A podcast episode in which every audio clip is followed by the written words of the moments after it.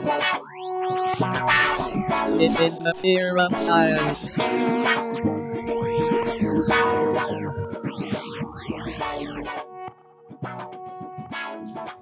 Hello again, everyone, and welcome to The Fear of Science, the podcast that dives into the wide world of science and science adjacent topics to demystify, debunk, and delight. Each episode features a new fear, along with special guest surprises and discoveries along the way. My name is Daniel Chai. And I'm Jeff Porter. And today we are uh, uh, excited to talk about a subject that is very personal to both of us, and that is fear of bullies. Now, uh, uh, this is something that I think, you know, not just us, but many of us listening uh, can definitely relate to. And it's definitely an important subject. And because of that, we are joined by two very special guests to help us explore this subject and uh, uh, see uh, if we can discover the causes, what people can do, etc. Now, joining us in the Fear of Science virtual studio today for Fear of Bullies, we have two wonderful guests. Our first guest is a keynote speaker, actor, director, filmmaker, performance coach, writer, teacher, improv artist, comic chameleon, graduate of Studio 58, and a teacher at Vancouver Film School and Langara Community College. he is also the host of the fantastic podcast Alive and Engaged, and also has won awards as well for his work. Let's say hello to David C. Jones. Hey, Yay. it's like we're trying to figure out what I can do well. That's why I do so many different things. We've yet to determine that. a jack of all trades. Absolutely. Also joining us in the virtual studio today, our second guest was born and raised in rural Nova Scotia. When he started school, he became the constant target of bullying. Our guest persevered through it all and in 2017 co created the fastest growing bullying prevention movement in the world, known as Pink Shirt Day. He has been awarded the Meritorious Service Medal of Canada for his work in bullying prevention and mental health advocacy, and we're very excited to have him join us for this episode. Let's say hello to Travis Price. Awesome. Thanks, guys. Hey. Uh, thank you both for uh, for joining me and Jeff here. Now, uh, one thing that I like to do when we start off our episodes is to do a check in with uh, with either myself or Jeff to see uh, uh, the inspiration for why we wanted to talk about this subject on the Fear of Science. Now, Jeff, uh, why uh, why was bully something that you wanted to uh, explore on this podcast? Uh, yeah, I think this is this is still one of the original ideas we had from like day one over two years ago um, of of ideas of shows we wanted to do. Um, and I think it's just like one of the reasons that Danny and I have become good friends as well is that we've we've gone through bullying and we've talked about it, and it's something that is important to talk about, and I think it's important to do an episode on it. Absolutely. Now, uh, for for our listeners, you know, uh, Jeff and I, we are definitely able to, you know, uh, is, I think for some people, admitting that we were bullied is mm-hmm. hard. Can definitely be hard. Um, you know, so checking in with both David and Travis. Um, for Travis, you know, as mentioned in your bio, uh, it was bullying is something that you have experienced in your life. Uh, David, have have you experienced this yourself? Oh yeah, no, I uh, certainly. Uh, I, I, feel like, oh, I didn't know we are supposed to put that in our bios. um, uh, no, I've been bully free.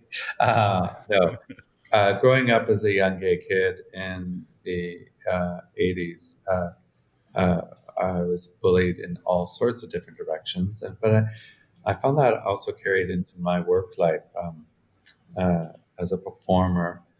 Um, I've also had my otherness, in this case, my homosexuality, so weird to say it like that, uh, uh, be used as a, a, a, sticking point, whether it's been teasing or uh, or downright uh, threatening. So uh, I'm used to being yelled at from cars. Uh, I've only been sort of physically assaulted a couple of times, uh, but nothing where no blood was raised. Right. Raised was gathered was collected um, so i've been fortunate that way um, yeah Thank you for sharing. Uh, we really appreciate that. Um, so you, you know, but before you know, uh, David, uh, thank you for sharing. You know, your experiences. Uh, you know, I, I think it's it's definitely something to uh, you know to to check in and and see, you know, why you know why are people why and how are people afraid of bullies? Is it something that we learn as kids? and thusly we bring into our adult life for our listeners or or our even children uh, you know uh, you know somehow uh, taught to be afraid of people who may pick on them uh, i'm blowing my own mind with all these questions well like I think you have reason to be afraid of a bully because they might punch you. like, I don't think it's an irrational fear. right I don't know. Travis, I don't know what you think. Yeah, you know, I think that um, it's kind of our first experience of like a negative behavior, if you will, right? Um, when you're an adult, you get these negative behaviors coming from everywhere, sarcasm or condescending, whatever you you know want to want to want to see. Uh, but with bullying and young people, it's that first negative experience. You're like, wait a second, you know, they just called me a name, and I really didn't like that. Like that really affected me. And you don't you don't have the capacity to fully understand it, but you know that it made you feel miserable in that moment. And so all of a sudden, it's becoming a fear of that moment. You fear having that feeling continuously, and and unfortunately, with bullying being so repetitious, that's where you end up uh, really dreading going to school and facing these kids every day, uh, based on that, worried about reliving that reality over and over and over again. I think that's kind of where that fear fear really comes from. right Mhm. Yeah, and for for me, I I grew up in in rural Manitoba, and I was bullied really really bad. Um, and I remember like learning that that people could be that negative and that cruel to you. But then I remember when it got to its worst, when I was in, I think it was grade seven. Um, I had a, a bully trip me and break my arm, and then laugh at me because of it. Um, that's when I realized that people can give that little of a crap about another person. And I remember thinking of that when I was 13 years old, and that really kind of messing with me, and and and really, yeah, it hurt a lot. Thank you, Jeff. Uh, you know, uh, to share my own experience, uh, growing up as as uh, a person of color, uh, a Chinese boy, you know, there were there weren't very many uh, Chinese people in my neighborhood, and uh, definitely, you know, racial slurs. We we were also we were also poor, so that's another thing. It's it's fascinating how you know uh, how these things can be used to hurt you, even though it's like these Mhm. things are already hurting me. Uh, uh, I am eating a lot of spam. Uh, though little little note, uh, I eat a lot of spam as an adult, so old habits die. Well, in, in- in high school, it's uh, everything, right? Because it's even just what you're wearing. If you're wearing, because we, we're so inundated with brands and what's supposed to be worn and what's not supposed to be worn. And so that's the first time you, again, in junior high, when you come in wearing a shirt and suddenly even your shirt is wrong, right? And you're like, what? Mhm. It's just a shirt, right? And Well, I don't- uh, Oh yeah. The very creation of Pink Shirt Day, right there.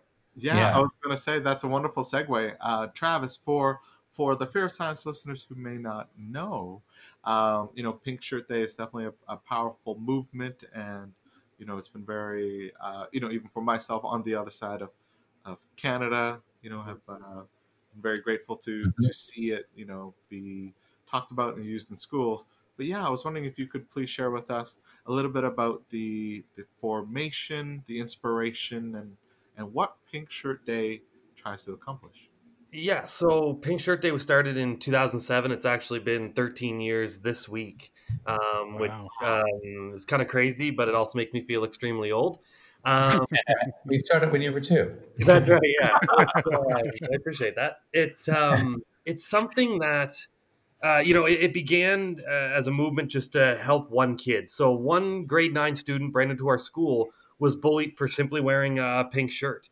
And uh, myself and a friend, we saw this happening, and we thought, you know, what if we challenge the status quo? Like we both went through it. What if we don't let this kid go through it? Our teachers kept telling us that we were grade 12 and we had power and we could make a difference, but we never had power before and we didn't know really what that meant or what that looked like. We just knew that we didn't really want this kid to go through the same things that that we did and we thought maybe we could help him not necessarily stop the bullying but perhaps we could just give him an opportunity to see that there's people like him and and give him a safe place or a safe environment and so um, we tried to rally as many people as we could we went out that night we bought everything that we could find that was pink like wristbands headbands pro wrap duct tape whatever we could find but the only thing we found for shirts that day was 75 pink women's tank tops. Uh, they were they were pretty tight. They were pretty tight, uh, but we made them work. And we went to school the next day with this big bag of women's tank tops and just putting a message out on Facebook: "Wear pink, support this student. It's not about us; it's about him." And uh, we had no idea what was going to happen. And we show up the next day, and um, you know, buses start rolling in, and we start giving shirts out. And by the time the last bus got there, we had about 850 people wearing some kind of pink. It was, Wow. um, we created what uh, here on the East Coast they call the Sea of Pink, and we were able to literally watch it just wave across the country, um, coast to coast to coast, and then internationally as well. Um, to the point now where we're spread out really solid in 15 countries around the world, and millions of people do this uh, do this every year. And it, was really just on the ideal of we didn't just want a kid to get bullied for something sim- like something as simple as wearing a, a pink shirt and um, to David's comments there, you know, bullies will kind of go after everything. You know, they'll go after Yeah. what you wear, and that, and that was this situation. And um, is it something that the kid would have, you know, needed years of therapy to get over? Pro- probably not, um, because you can change that shirt. But Yeah. bullying becomes that real issue when it's things you can't change about yourself. When it's who you are, that's when bullying becomes really difficult. And that's more the bullying that I had faced. And um, for me, I just looked at this movement as a way to stand up for myself, a way to stand up for this kid. And now, luckily enough, to kind of be the voice for those kids around the world that feel they have lost theirs through this movement. And that's kind of the Mhm. idea of Pink Day, just to, to be that voice for people. Um, to stand up for one another and, and to be someone's hero is, is our uh, is kind of our tagline. Yeah, and it's hard too because like that that kid might have become a, a target Mhm. um, for the rest of his his school years because of uh, you know that that wearing a pink T-shirt for one day. And that's it. Um? For me, it was uh, I was never into sports. I've never been into sports. Have no interest at all. Mhm. And growing up in a small town, if you are different than everyone else, um, that is not cool. Mhm. Uh, so that was a a lot of it. But it's incredible to have an entire community or entire school uh, kind of create uh, a cone of protection around a person and come together. I think it just really spoke to how far bullying reached, right? That there was so many of us that were affected by this, but this was that first opportunity where we felt comfortable enough to stand up for ourselves and, and one another. And I think that that's uh, of everything that Pink Day's done. I think that's the thing I'm most proud of is that it started this conversation. And and don't get me wrong, there was there was many people before before me that you know started this. It's just I think everything's timing, and for for us, we got very lucky with timing that people were ready to have this discussion. And I think with every social issue we've ever faced as as humans, I think it's all been about timing. You know, I think we look at Viola Desmond, who you know nine years stood up and, and made a racial stand. You know, nine years before Rosa Parks. It's just it's all about that timing. It's all about that that that perfect moment um, to create something special. And I think that we just uh, we got very lucky in in doing so. Right. Thank you. Now, you know, uh, uh, we're we're talking about um, bullies. Uh, what you know? How? uh, I think this may be a very broad question, but how do bullies get created? Um, how how do people become bullies? And Uh, bully factories. It's a Yeah. large amount of bully factories. there's there's this great routine that uh, Louis C.K. did, and I know we're not supposed to like him anymore, but it's still a great routine where he talks about it's part of our human nature. As I mean, when you do group dynamics, I used to do a lot of group dynamics, and you talked about the norming, of storming, performing uh, modules, and storming is a way of of testing boundaries. So it's natural for kids to want to test boundaries. And the biggest thing that Louis C.K. talked about was now we're doing it online. When we're kids and if we said something to someone's face and we said, You're ugly, we could see that kid wilt. And for some, that was their like, oh, I don't like that feeling. I don't, I don't, I don't. Some people go, yeah, but some people go, oh, I don't like it. But when it's online and someone's posting on someone's Facebook, you're ugly, they don't get to see the empathy. They don't get to see the response uh, to what's being said. And so that's why everything's getting so much more cruel on social media. And I, like, as a hypersensitive person, I'm so glad I was not going through my formative years. Oh, me too. Oh, Yeah. I, same. Uh, So- I- yeah, I think it's human nature to test boundaries. right. Right. So, so in a way, um, in this theory, uh, you know, bullying arises from from our natural need and want to test boundaries. That, that's sort of what I like.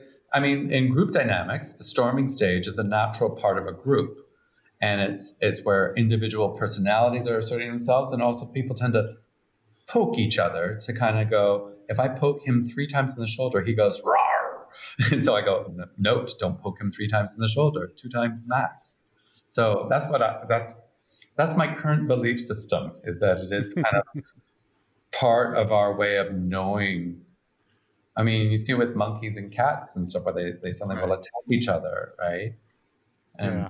so I think it's testing boundaries. And some people, I don't know, Travis, you have much more experience in this than I do. So I don't know. Uh, you know, I, I think there's some. I think there's definitely some truth to that for sure. Um, for me, you know, I, I think the first thing, yeah, you, you know, kudos. I think, uh, I I think for me, the, the first thing I, I do is uh, number one, I never really refer to somebody as a bully. Uh, when we label somebody as that, it's it's who they believe they have to be now. They have to live up to.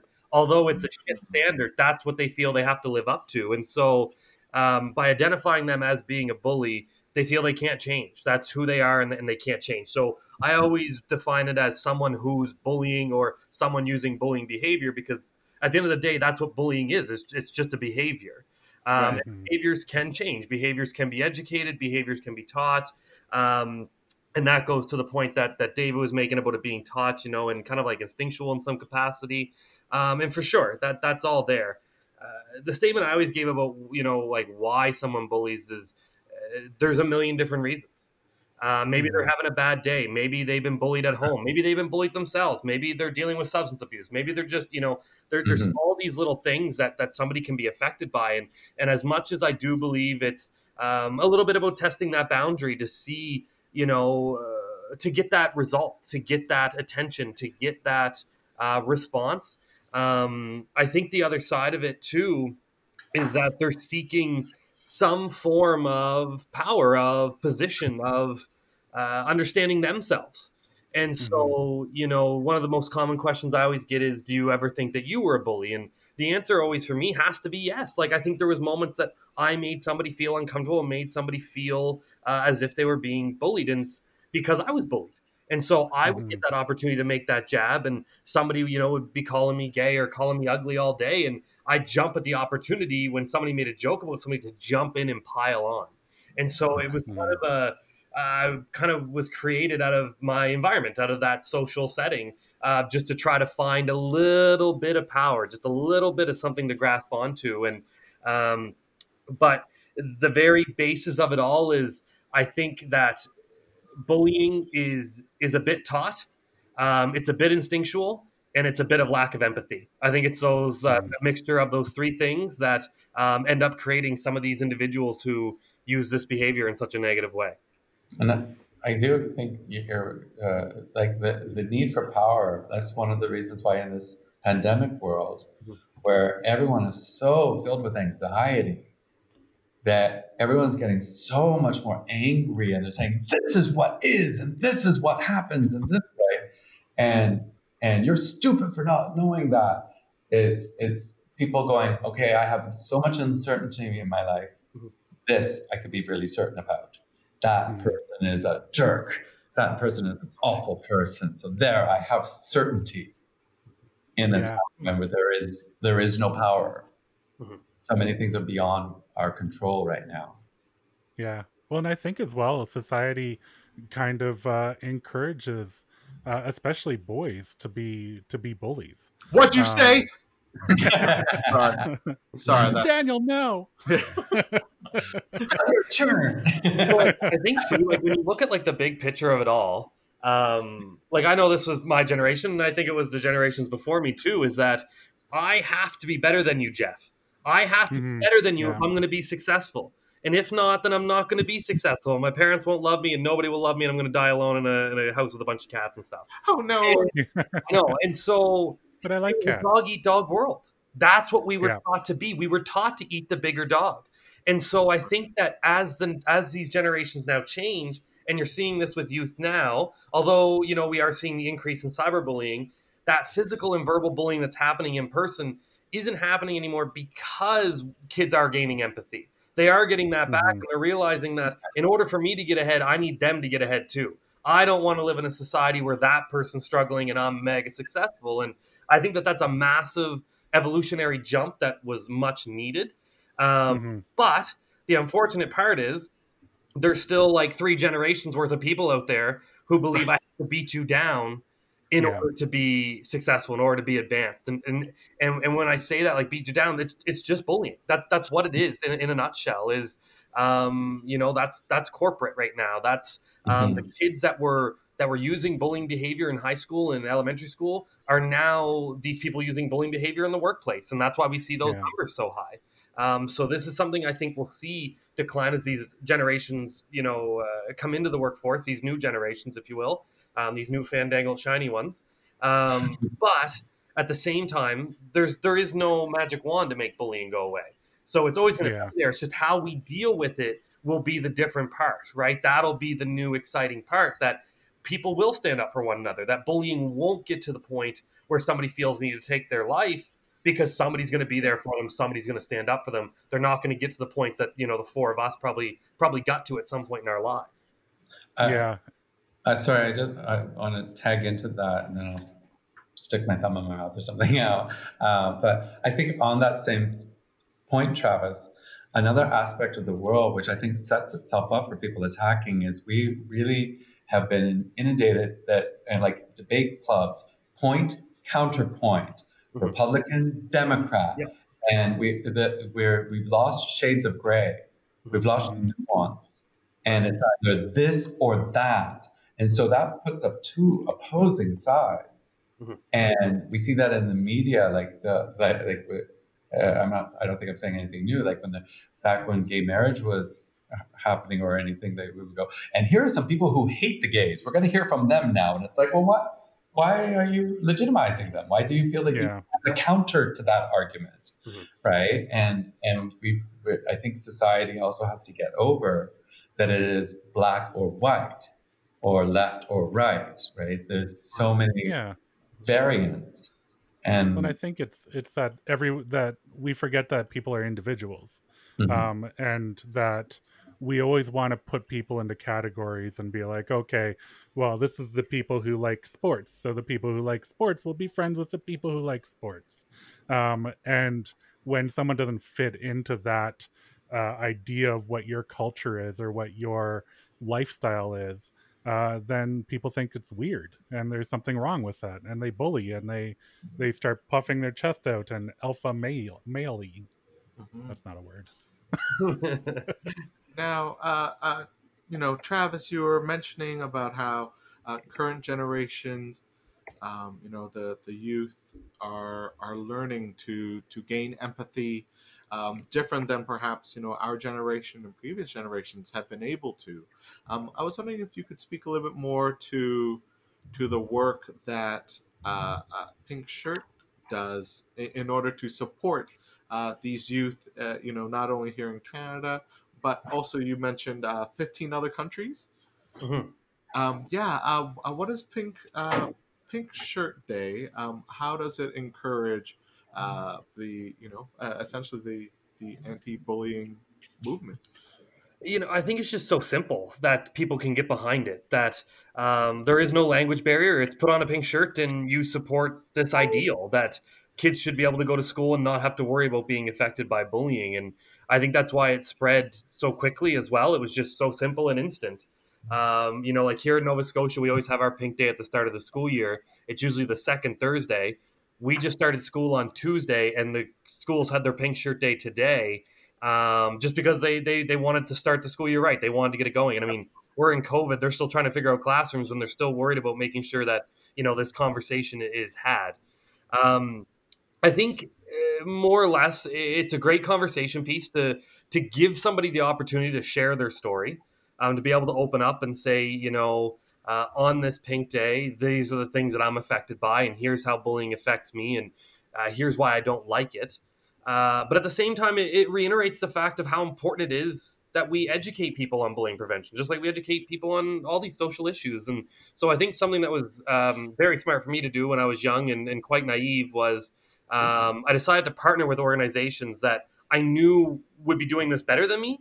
Like I knew I could handle the, the load of, of carrying the movement, but I didn't want to say like Pink Shirt Day was a program and go into a school, me deliver, and then leave and then they're like wait a second what was the program uh, i Yeah. wanted something left there i wanted kids to get real bullying prevention education and so all the funding that comes into pink shirt day goes to that now and, Right. and i think that that's really important that these kids are getting trained in the best possible ways to deal with bullying prevention. And and that started with the canadian red cross with the older grades. Um, I, I worked with a program called beyond the hurt through them. And um, it was great. Peer to peer um, you know a, a trainer goes in trains like 15 20 kids at a time. Um, and then they're the champions for their school. They are the bullying prevention advocates in their school. And um, when kids need to go to someone they can go to them and they're trained to the point where they can help them deal with that situation both personally help them go and get support as well and now i'm actually with an organization called wits which is based out of victoria which has had a focus on younger people and is now uh, adapting to, to, to, to kind of attract that older uh, age group as well um, and ways to help. And it really is just about giving these kids the tools to deal with it themselves instead of always having to to try to run and find help for a teacher that may be already swamped or administration that's swamped or, or whatever it may be. Wow. Mhm. Thank you. Uh, That was really long winded. Sorry. no, that was great. Appreciate that, Well, David. One of, one of the things I wanted to ask uh, Travis, because you're you're obviously much more, um, well, obviously much more versed in the Pink Shirt Day. One of the things that always sort of banged up against me about Pink Shirt Day, and uh, very likely because of my lack of knowledge, is is I was involved uh, tangent, tangentially, that's the right word, um, with uh, Theatre for Living, David Diamond's company, Headline Theatre, and their whole um, meta- methodology uh, of their shows. What they do is they do a short issue of a, a short play about a social issue, Mhm. um, and it's about a twenty-minute play, and then they redo it, and the audience can freeze it, and they can replace someone in the show. But the only people they can't replace, and this is the rule of the format, is the oppressor. Because the oppressor does not want to change. Because the oppressor is getting what they want. They can only change the people who are being oppressed to try to find a different course of action. And that was one of the things that I always wondered about Pink Shirt Day is is it just saying, don't be a bully, but why would the bullies care? Do you know what I mean? They're like, oh, okay, I won't. You're wearing a pink shirt. Yeah. Do you know what I mean? Like, 100%. that's what I'm not understanding. Um, so so one of the main things that we really focused on as well was pink shirt day being for everyone um, that when we would do these training groups i would go to like one of the teachers and i'd say okay so who are the kids that are kind of like being affected by bullying the most and the teacher would say like three names i'd be like okay bring them to this meeting Who are the people that are always around, like the social butterflies that are kind of friends with everybody, that are watching all this stuff happening, but don't feel they can do anything? Bring those like six people. And they'd be like, okay. And then I go, now who's the one that people are scared of? Who are these people that uh, people don't want to be around, that they know are identified as the bully and and don't necessarily want to be around them or are scared of them? Bring them too. And as what we do is we train everybody in the effects of it. We start to show everybody how this impact really affects everyone. Um, not just the kid that's being bullied, not just the bystander, but how it also affects this kid using that bullying behavior. That, you know, uh, I don't know if you guys have ever been fortunate enough to have one of these kids that that kind of picked on you when you were younger, kind of step up and like apologize like years later, but eh, they understand what they did and it affects them too. So I had an incident where you know I got my I got my ribs broken. Um, I got them kicked in, and on my graduation, one of these girls like apologized to me, and I remember just sitting there going like, "Yeah, but you don't really mean it though." Like that's like my thought process. Mm. And she said, "I just want you to know that you're not the only one that lost sleep over this." And I was like, mm. "Man, I don't want her to suffer," but at the same time, it was this like a bit of a relieving feeling to know that she had that empathy, that she understood what she did was wrong, and that it affected her maybe just as much. And that she'll probably never ever do that again. She'll educate her kids to not do that. And and for me, that was the win. That was a win. Um, mm-hmm. You know, and I think that wins can be small like that. But uh, you know, uh, to, to the point of you know not being able to change that attitude of the or, or change the actions of of the oppressor I think that that's where it's on us to do everything we can to make these kids realize um, mm-hmm. how harmful this can be. And I mean, it's no secret now. I mean, when I first started this, it was like, holy, if I said the word suicide in a school, you know, I'd probably get tossed out. And now mm. it's, it's just part of the norm, right? That kids yeah. know that when they push people, when they continue to use this behavior, uh, you know, repeatedly, that can be the end result. And that there is repercussions for that now. Now, does it stop kids from doing it? Not entirely, no, because they never think it's going to be them, right? They're still yeah. people. They still think they can drive their car 200 kilometers an hour and nothing's going to happen. Um, they're fearless. But at the same time, I think kids are now being more understanding of that issue of, man, that person might have been called ugly like 50 times that day. And if I'm 51, what if that's the time that does it? What if that's mm-hmm. the time that pushes them over the edge? And um, as far as Pink Day goes, you know, I think we've just done a really good job of trying to include those kids that have been have been using that behavior. And in fact, um, some of our, our other speakers uh, were CFL players. Um, and I think of one, Dan Clark, who's a center for the Saskatchewan Roughriders. This guy's like six foot nine, like 330 pounds. Like he's a monster of a human being. And he would talk about how kids just viewed him as being the bully in school just because he was huge just because mm-hmm. he was this big dude. And he flipped the script. He realized that he was starting to be mean to people and he didn't like the way it was making him feel and he didn't like the way that people were fearful of him. So he ended up flipping the script to become like the people's champion. He like stood up for all the kids that were being affected by bullying because nobody wanted to screw with him. So the second someone made fun of him, he'd step or and made fun of a student in his school, he'd step in front of that kid and say, "That doesn't happen at our school." And he became like this idol to so many kids just by doing that, just by understanding that he could flip the script. And and so I think that Pink Day has that inspiration to do that, uh, as long as the message is, is portrayed correctly that this is for everyone and we all have a we all have a role to play in it.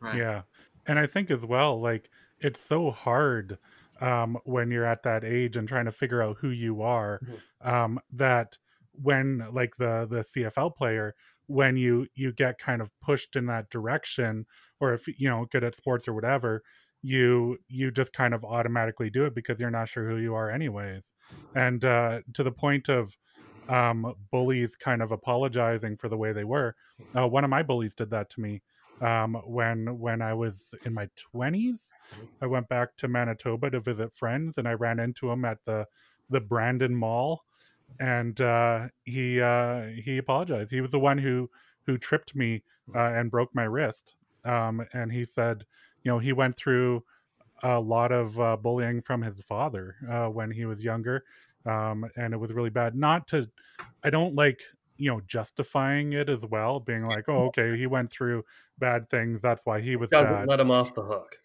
Yeah, but it, it was a really good feeling to know that um, he he was more cognizant. And he grew as a person. I think that's what what made me more happy about the situation. That knowing that he had grown his empathy, uh, he had changed, and he wasn't doing it anymore was awesome. Right.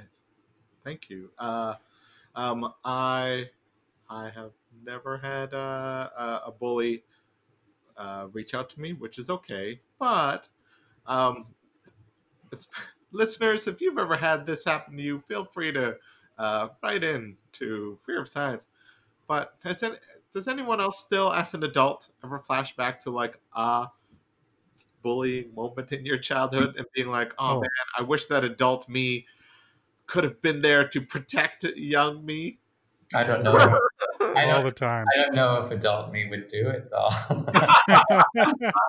adult me, adult me would go. I'm getting out of here. I think that's also fair. You know, I think I think that is, you know, uh, uh, I think whether you know through through the great work of Pink Shirt Day or or from learning hopefully from our parents or our our teachers, our educators, you know, I I hope that um, you know I continue to hope that younger generations learn about the effects of bullying you know and at the same time i, I think that you know um, it's it's also not a matter of telling bully victims you know that that oh you should have stood up for yourself or Mhm. oh you you could have Oh. changed you could have changed this and i know that's not what we're saying but you know more i i, I think that whatever reaction that you know unfortunately whether it be the, the bully the victims of bullying or even people who are, are standing by,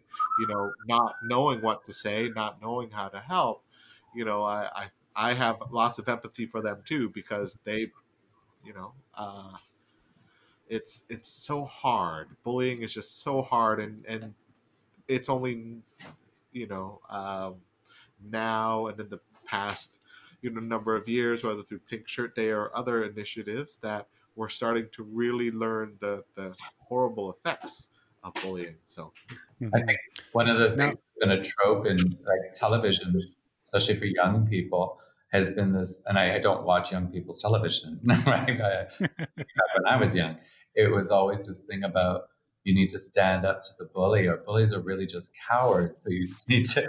And they would show this victorious thing, and uh, I, I went, you know, if I went and said to my bully, "You're just a coward," he would probably punch me, right? yeah. Hollywood, you're not doing me any favors by telling me this narrative.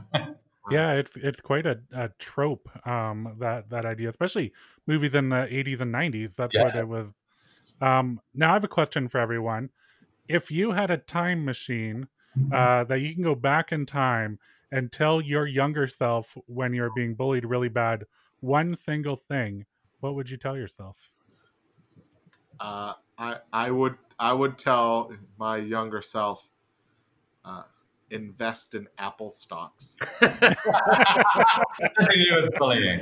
right. I mean, let's you know uh, that's that's the that's the tongue in cheek answer, but also kind of the real answer. yeah. there's a thing called amazon um, Get in, in on that.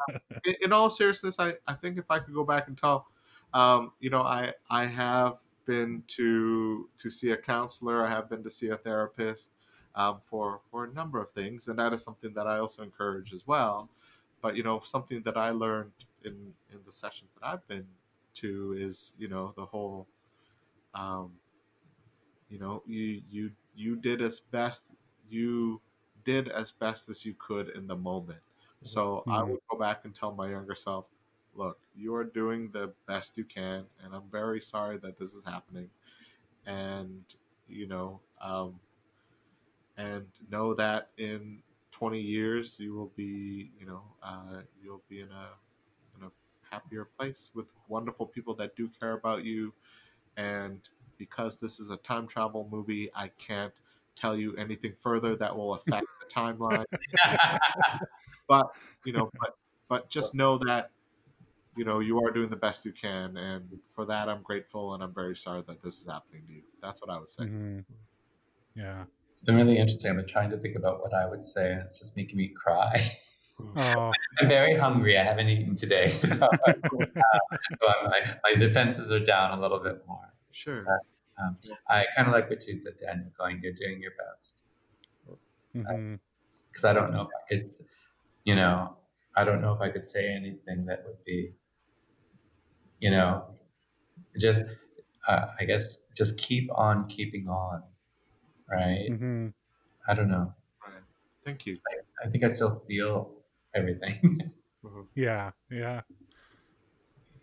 I think I would go with the um, just never change who you are to try to fit that image of what these people want you to be. And this kind of goes to, um, you know, uh, Jeff, you know, uh, what you were saying about your arm and stuff like that, and uh, these memories. Like, do we have that like flashback? And I think it, it's back to that initial point I made right at the beginning of this thing about it's the things that we can't change that affect us the most uh, when it comes to Mhm. bullying. So if somebody said, you know, um, Jeff, that hat is dumb, right? You're gonna feel attacked. You're gonna That's support my the hat, hat. right? It's not. It's dapper as hell. But you're you're Oh, gonna feel attacked, right? And but you can go. You can make that decision of, okay, I'm gonna take that hat off, and I don't want to wear this Yeah. anymore, and maybe that'll get rid of that attention. But like you know, I think something like me, like I had a mole right in the middle of my forehead, and uh, my nickname became Paki, which is like Oh. racist as hell. And Yeah. I didn't know at the time. I'm very rural community in Nova Scotia. You know, we had like one international student that came from like Italy every year, and uh, we had like one African Canadian kid in our school, and I didn't really know the full connotation of it at the time. But all I knew was they kept calling me this, and I hated it, and I hated it so much that I'd come home and I'd cry to my mom, and I'd be like, I hate it. I hate that they do this. And so, without my mom even knowing, I went to my doctor and I said, I want this thing removed. Like, I want it gone. And she Mhm. was like, Travis, I can't do that. It costs money and so on. It's cosmetic. And I was like, this is why I want it gone, doctor. And as soon as I did it, she started tearing up and she's like, I'll take it out for you next week. And Wow. every time, like, although it's small, like when I, it's kind of like Harry Potter ish, but when I like look in the mirror, like when I'm getting ready every day to like do this, I see that. And it Mhm. reminds me of why I do this, right? That there is Yeah. out there that wants to change who they are. So for Jeff, maybe it's looking at that arm and going like, "Man, my arm's a little bit arthritic right now." Oh, that's because some kid broke my arm when I was a kid. And we have Yeah. that flashback. We have that that moment of we can't change that. Um, and this is what I mostly get from the LGBT community as well. The LGBT the LGBTQ plus community now as well. That um, you know they they were made to feel like it's their fault um, and that the bullying was warranted. Um, but it's who they are, and they they can't change that. They can't up and not be who they are. And um, for so many years, I think, and, and David would be able to speak to this, I'm sure, better than me, that people hid who they were. They hid who they really were, and um, only now are we really seeing who these these people are. And and I think that that's so motivating and so powerful. Um, but again, it's just another way that it's when it is our soul, when it is who we are and things we cannot change, it just affects us so much. So I'd go back and kick little me in the butt and just say, listen, you're going to be all right. Don't change who you are. You're you're good enough the way you are. Um, and there's going to be people that love you, and there's going to be people that care about you, and you're going to make it. Just like Daniel said, you're you're going to make it, and um, it's just on you to try to hold on to who you are the best you can to get through it, so that when you are through it, you are still who you are, um, and you haven't lost Mhm. sight of that.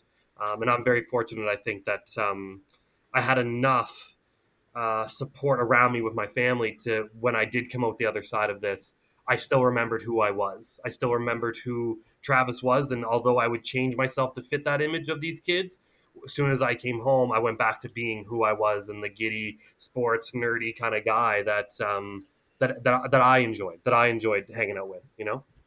Yeah, it's very true. And um when when I was younger, I remember so I when I graduated high school, I moved to British Columbia the day after graduation, and I remember leaving Manitoba and being like that Jeff is dead now.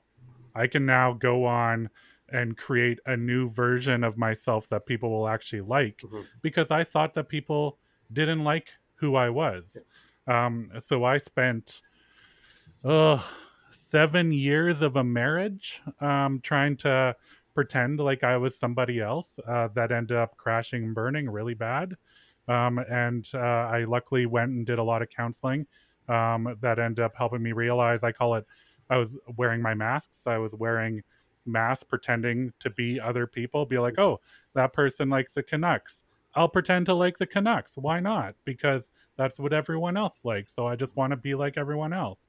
Right. Um, but yeah, it, it was a very long lasting uh, problem that I had. Mhm. But my my advice to myself when I when I was younger would be the same advice that a teacher gave me when I was at like my darkest uh, was that things will get better, Mhm. and and just that simple. That you know it it sucks right now, and it's kind of a mantra I carry on in the rest of my life. That even when things are bad, that that things can turn around, and I think that's a really important message. I think I think it's also important to tell people to be realistic. Like not everyone's going to like you, and that's okay, Yeah, right? It- don't feel that you're a failure because that person doesn't like you, right? Or like that's the reality. You're going to get some things and you're going to lose some things, and some things are going to happen, and sometimes things happen for no reason, and that's also life, right? Like I think again, narratives of storytelling and again TV is where we're we're taught that, or if you're brought up in a religious area, if you are, are devout and do well, then good things will happen to you. And then when suddenly someone gets hit by a car or gets cancer, we're like, what? But they were so good. We were following the Mhm. rules, right? So I think also being realistic about, you know, um, one thing we haven't really talked about that sort of dovetails off this.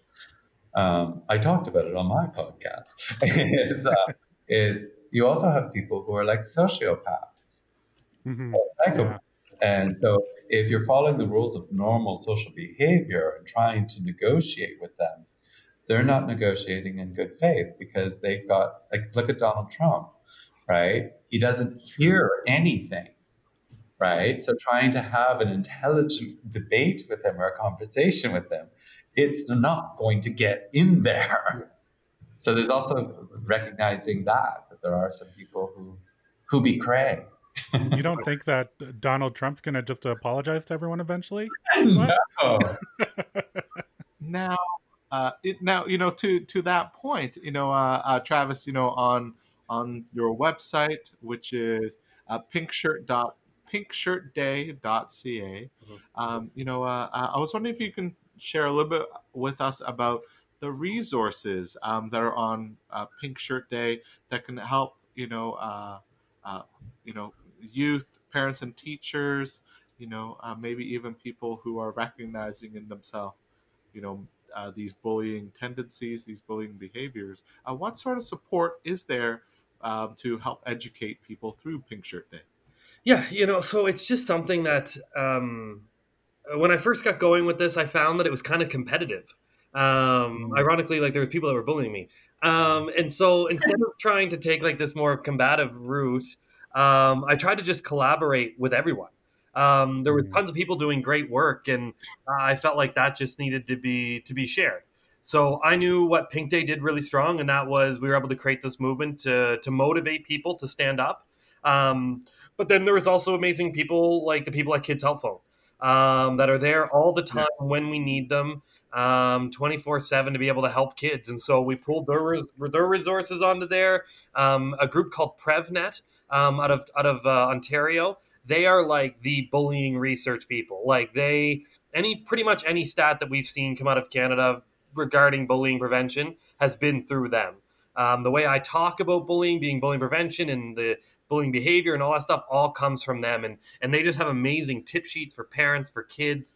Um, you know, and they're so specific to, to some issues as well. Um, it's just fantastic, uh, read, like reading material um, to give you a bit of an edge on on how to deal with this stuff as a, as a parent, because that obviously can be quite uh, challenging waters to navigate. But then as youth too, that are just curious about a way to to maybe help themselves and and to deal with some of these issues, all those sheets are there that just kind of give you some tips. And when you exhaust those tips, there's other tips, like there's other ways to reach out and, and seek that help. And um, I think it just speaks to the volume of um, how how how many people are again affected by this issue and how many people are willing to want to help you that right now there, there's so much help accessible that we can call we can text we can email we can do all these things to try to seek help um, and if, if we're one of those people that just likes to go on and, and read things for ourselves and try to gain a better understanding, then Pink Shirt Day has all those resources kind of clumped together uh, from all these different uh, amazing organizations across Canada. Um, and that's what I'm I'm excited about for the next generation as well. Is that there are a lot of resources. I remember when when I was being bullied, we had we had an awesome guidance counselor that I could go to, but she was overworked, and it was one person for an entire school, um, and she could only do so much. So it's amazing that this generation is going to grow up with such awesome resources like that. Yeah, for sure. Is there resources on how to recognize the signs? Like I, uh, um, I, I, recently listened to the the I'm showing you, you can't see it. Um, uh, the, the, huge book by Robert Greene called The Laws of Human Nature. Mm. And he breaks down different things. And, and that's where I've become much more cognizant of, of, of people who are sociopaths and stuff. Because you could say there's some people who get it in their head mm-hmm. that you have something that they want, and they will reframe the world so that you are the villain. And pretty much, he says in this book, there's nothing you can do mm-hmm. to stop them. Because if you try to confront them and say, this is how, you know what I mean? Like, is there ways to recognize that this is a dead end street? You, you cannot right. change this person, or or do you believe any? Like I think I could change my behavior mm-hmm. with that person, but I don't know if I could change that. You know, that's a tough one, Dave. That's something I've never really been questioned before. Um,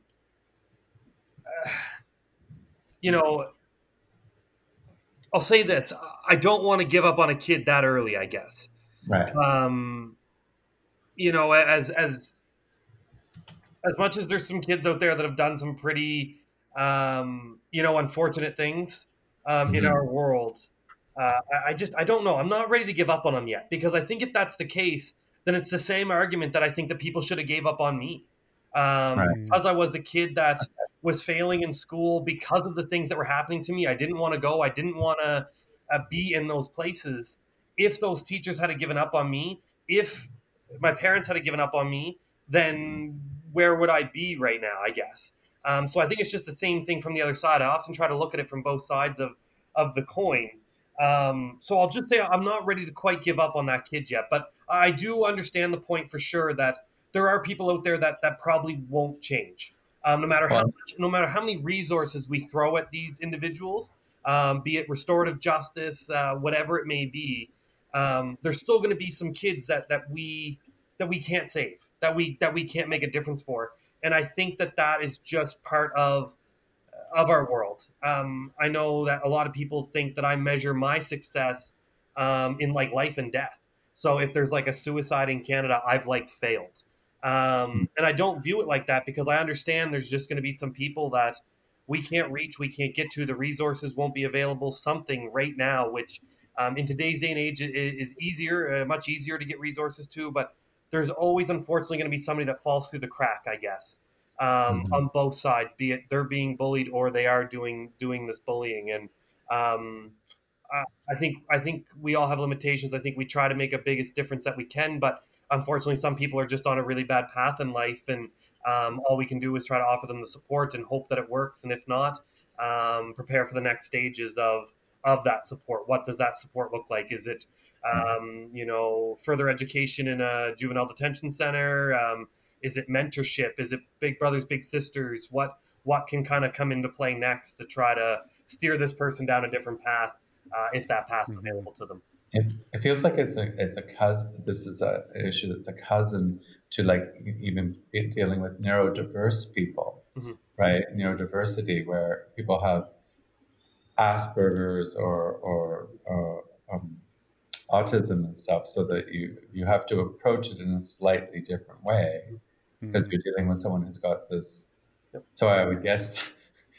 I'm certainly not equating sociopaths with people with Asperger's, but they do seem to be like, okay, there's an extra bonus thing going on here with you mm-hmm. that is not just your social conditioning, mm-hmm. possibly. Like, oh, I guess reading Mary Trump's book, we can find out was Donald Trump possibly a good person and Oh, through that's environment became a bad person. So that's my question. now. Who gave up on Donald Trump? Yeah. Yeah. Yeah. it's just you know i think there's places um like you know i think of uh there's a place in saskatchewan uh, outside regina called the ranch um and it's for kids that have faced um justice issues like uh have been in the justice system and this is kind of a second chance for them this is an Hmm. opportunity for them to kind of change and they go to a place where people are very real with them and it's not the whole you know idea of like scared straight or nothing like that it's just No. um, it's educating them on the path they're on. It, it really just shows them. It doesn't hold anything back. So I think the ideal is more so that if these kids are mature enough to make these bad decisions, they're mature enough to handle what the repercussions of them are. And so Mhm. these people just list them out for you and say, this is what your life's going to look like. It's bleak. It's not enjoyable. There's no part of this that you're going to like. So if you want to keep going down this path, here's what you continue to do. If you don't, we're here to help you. We're going to work with you as long and as much as you need to get you back on that path to to being a contributing human being, to being a civilian. And and I think that when given that opportunity and when laid out like that, I do believe that kids take that opportunity and, and they do run with it. And I've seen that on First Nation communities. I've seen that in, in places like the ranch. Um, I'll just always throw it back to education. We just it really is all about education and educating these kids on, on what they're doing and, and hope that we can educate them to the point where they make good decisions and, and we don't lose them, right? We don't lose them. Mhm. Uh, it- I was just going to say something really quick. I, I was involved with a program uh, several years ago that was through McGill University and Arts Umbrella, which was about uh, taking kids who had been earmarked by their teachers. They were in the nine to tw- was I think I think nine was the youngest, and it was like for la- lack of kind language, these are going to be criminals. These are they're on the path to criminality Yep. and we we want to try to do something. And so the whole experiment was to use theater skills Okay. to teach them socialization, Mhm. teach them like this is the role you're playing and this is what you're doing to see if it could change their behavior so that they could learn to go from being antisocial to being social. Now, not all of them made it through the program. Yep. Some of them went, "This is bullshit," and they stormed off. But it was amazing to see what they did and when we did our final presentation also then where they were going out into the world because like some parents didn't come to see their final presentation Mhm. one of the girls says oh no my dad stole my radio that i got for my birthday uh, he says he's going to buy me another one and i'm like oh, like oh my god like, Yeah. now it's so hard with environment sometimes too, right? Like, yeah, yeah, definitely. Like I think about PrevNet. Uh, sorry, Daniel, just to jump in there quickly. But um, you know, a PrevNet that that group I was talking about there, they had like a stat, and, and I, uh, I'll say it loosely, but I, I'm pretty sure it was one in three kids that use bullying um, as a behavior regularly actually end up being criminals. And so when I see these stats, I try to like put them into my own world um, to be like, okay, is there any merit to that, or is that like a you know just like a research number that people are gonna be like, eh, okay, whatever, it's a research number, and I'll use it. And I started thinking back to the kids that that picked on me. And uh, like, there's three of them that have passed away due to drug use and or uh, negligence when driving. Uh, there's other ones that uh, are in jail. Um, one including for murder. And I'm kind of like looking at this and going, yeah, like this stat makes sense. Like these are these kids that that never got the opportunity to see a different path, and that was due to lack of resources, right? And um, uh, lack of resources is something I talk about quite frequently, definitely in the city to rural areas in, in Canada. Um, and the example I always used was um, in Ontario, in a rural area, there was a kid that was singing Lady Gaga on YouTube on YouTube and was quite popular and was getting like all these hits. And Lady Gaga sent him a shout out, but people bullied him for being gay um, and singing Lady Gaga, and he unfortunately killed himself. And this was in rural Ontario. But in in Markham, in in a in like you know in the city of Toronto, um, there was a kid that was putting on a show play with his school, was singing Lady Gaga, got Lady Gaga to send a video, and this kid was praised as like a hero at his school Mhm. and he, and he had the exact same lifestyle. He was, you know, the exact same person, just in different areas. So why did one get praised and the other feel that he had no other option but to but to take his life? And it's just about getting those resources out to rural rural areas as well, um, so Yeah. kids have that uh, no matter where they are. And so I think often to the fact of, you know, yes, there's a problem with inner city schools to, to make sure they have the resources. Absolutely. But there's also this group of rural Canadian kids, and Canada's, you know, a lot of rural. Um, I've seen most of it. Um, that they need the resources too. They need that support as well. Um, we can't we can't afford to lose those kids either because they can be doctors and they can be lawyers and they can be advocates, right? They can be people Mhm. like me and you. Wow. Thank you. Uh, thank you, David. Thank you, Travis. Uh, you know, and, and I love I love that statement. You know, we can't afford to lose these kids. And, you know, uh, to build upon that, I think it's also, you know, we can't afford to lose um, our our adults, our friends, our families who, you know, because adult bullying is is absolutely a thing as well, and it's, um, you know, uh, uh, I think that you know if we can speak to the children and and you know hopefully provide them with those tools, then hopefully, hopefully one day we won't you know have bullying in the workplace or we won't have bullying um, you know uh, in in the home in the family. And and I think though with that that, that people will have the resources to be able to withstand or or or withstand the bullying because I think yes. I think it's too pie in the sky to say and now there's no bullying mm-hmm. absolutely Yeah. right yeah. it's more about building up people's self-esteem Yeah. building up their own resources to say look there are going to be some people out there who are going to be a-holes and that doesn't define you what they say about you doesn't define you and you Yeah. don't have to take it you don't have to kill yourself because of it right Absolutely.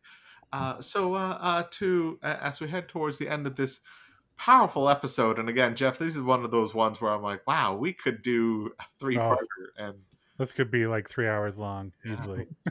um, you know, uh, speaking of those things, you know, uh, uh, to build upon what you asked us earlier, Jeff, um, you know, uh, I I was wondering if each of us could take a moment and and look and if if your younger self could travel forward in the future and see where you are now, um, what is one thing that you would that your younger self would see in your adult self that would make them go, yeah, you know, I did, I I made it through, okay. Um, That's an interesting question. Uh, my, I've actually thought about this before, um, and I think if my younger self came into the future, as depressing as it sounds, I don't think I would believe it.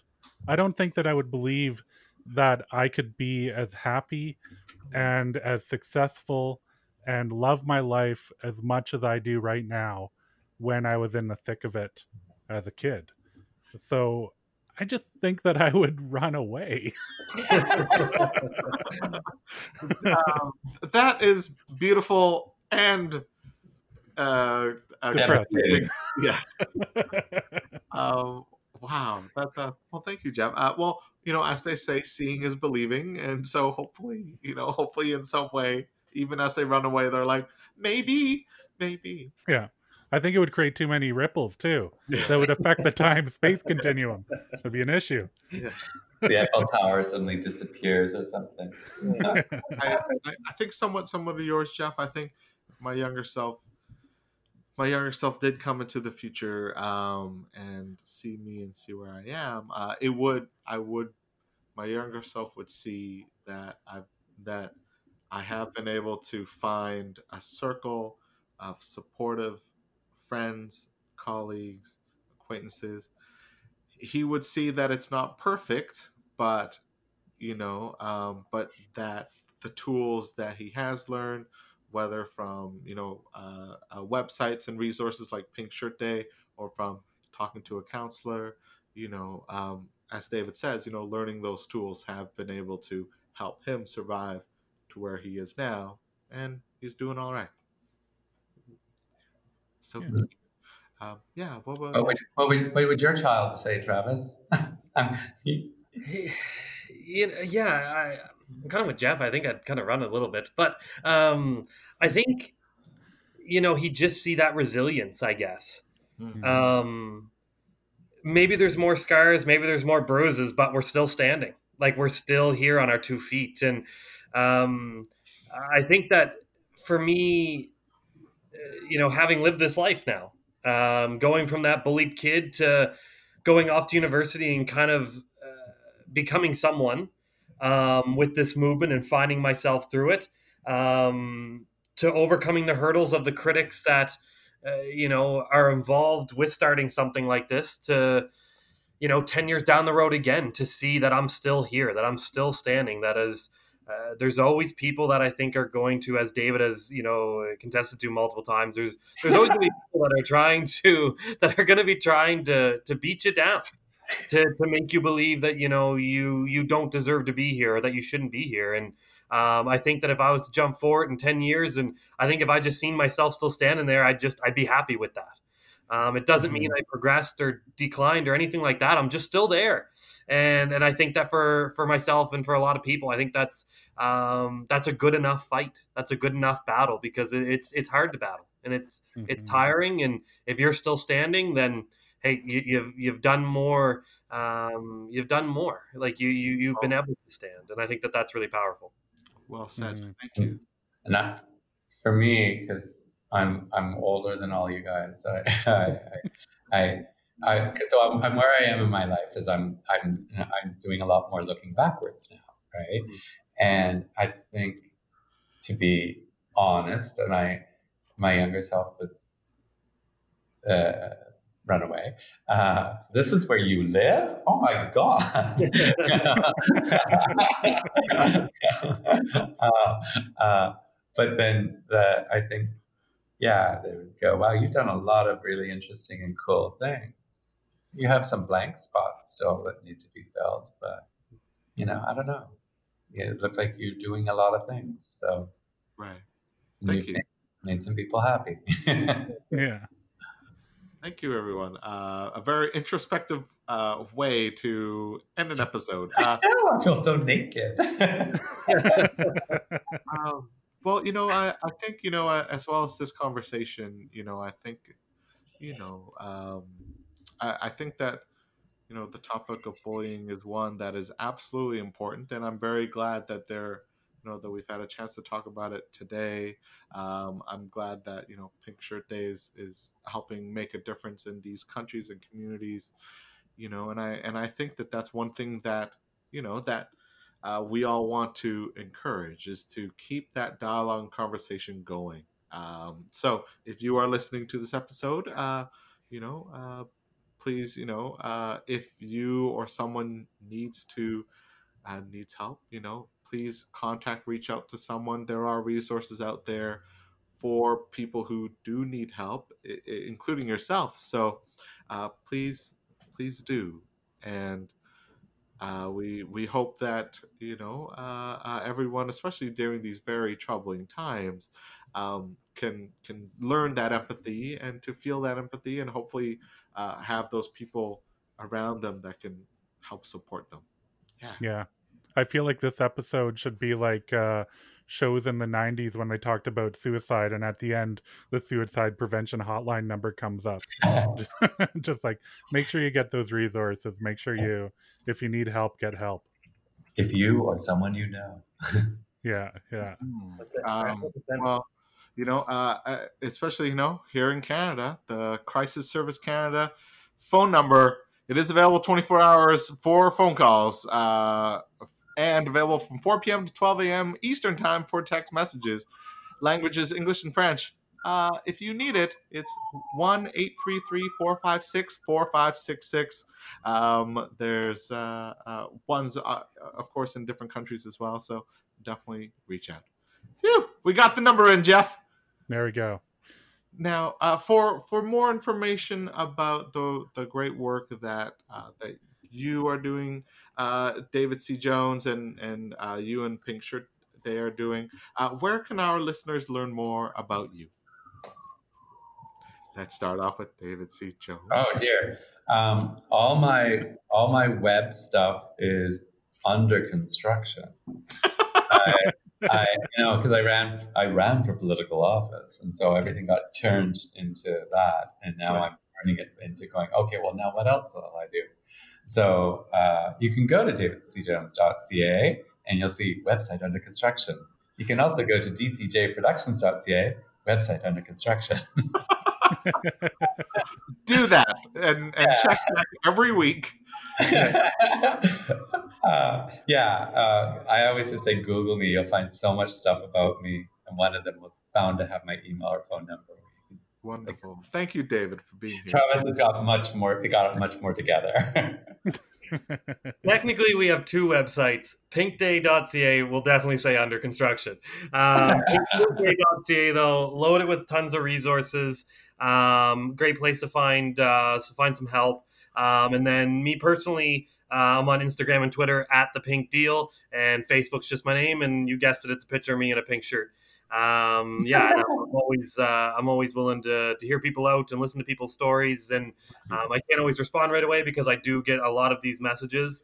Um, but I, I do always try to get to every one of them um, at some point, and and uh, I think it's really powerful to hear people's stories and, and what they've gone through. So I want to thank you guys as well for allowing me to to share a little bit more about me on on your platform, and uh, and of course for you guys for sharing your experiences uh, with your audience and um, bringing again this this issue that's so important that affects so many of us. It's just another opportunity to have a conversation about it, and Mhm. that's what people need. That's what people really need. So thank you for doing this, and, and thanks for having me on here. yeah. yeah, and thank you for both of you for being on. It's been Yeah, such a great episode.